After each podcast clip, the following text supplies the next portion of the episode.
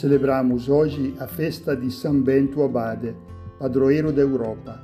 E o passa-palavra diz assim: construir pontes de fraternidade. O Evangelho da festa de São Bento nos apresenta o apóstolo Pedro que pede a Jesus qual será a recompensa que vão ter ele e os outros discípulos por ter deixado tudo para segui-lo. Jesus responde: Em verdade vos digo, no mundo renovado, quando o Filho do Homem vier sentar-se no seu trono de glória, também vós que me seguistes vos sentareis em doze tronos, para julgar as doze tribos de Israel. E todo aquele que tiver deixado casas, irmãos, irmãs, pai, mãe, filhos ou terras, por causa do meu nome, receberá cem vezes mais e terá como herança a vida eterna. Jesus promete o cêntuplo a quem tudo deixa por ele. Assegura que vão ter uma família que abraça a humanidade, casas e terras em abundância. São Bento viveu com radicalidade esta palavra. Deixa uma família onde não lhe falta nada, renuncia a uma carreira e se retira por vários anos em solidão, vivendo uma vida de penitência, de oração e de trabalho. Aos 40 anos, não encontrando mais condições de sossego, Bento deixa Subiaco, rumo para o sul de Roma e constrói o famoso mosteiro de Monte Cassino, considerado o centro propulsor da vida benedetina de todos os tempos. No cume do monte, este mosteiro devia realizar o ideal da vida consagrada, não os cenóbios em que os monges vivem sozinhos, exposto a perigos e ilusões, mas em vida comunitária, sob a direção de um mestre espiritual, o abade, o pai, num mosteiro autossuficiente.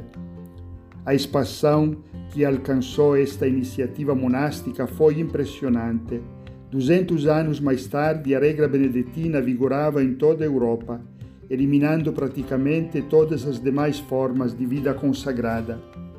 Este sucesso não foi casual, mas inerente ao equilíbrio e sensatez da regra, pois o fim da regra de São Bento era formar cristãos perfeitos, seguindo os ensinamentos de Jesus Cristo, mediante a prática dos mandamentos e conselhos evangélicos. Esta perfeição, pensava o santo, era mais fácil ser atingida na vida comunitária do que na solidão. Neste sentido, a regra de São Bento marca um claro progresso em relação à regra individual, eremítica ou cenobítica. Ora et labora era oração e trabalho, era seu lema, oração transformada em trabalho e trabalho em oração, pela fé e obediência. O convívio fraterno completa o equilíbrio psicológico. Os mosteiros benedetinos se tornaram na Idade Média centros de civilização integral, faróis de evangelização e ciência, escolas de agricultura. Deram à Igreja inúmeros homens de grande ciência e santidade.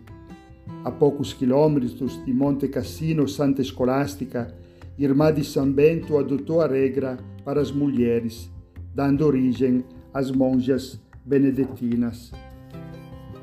Os mosteiros beneditinos em pouco tempo se espalharam por toda a Europa, sendo faróis de vida evangélica, nos lugares onde eram fundados.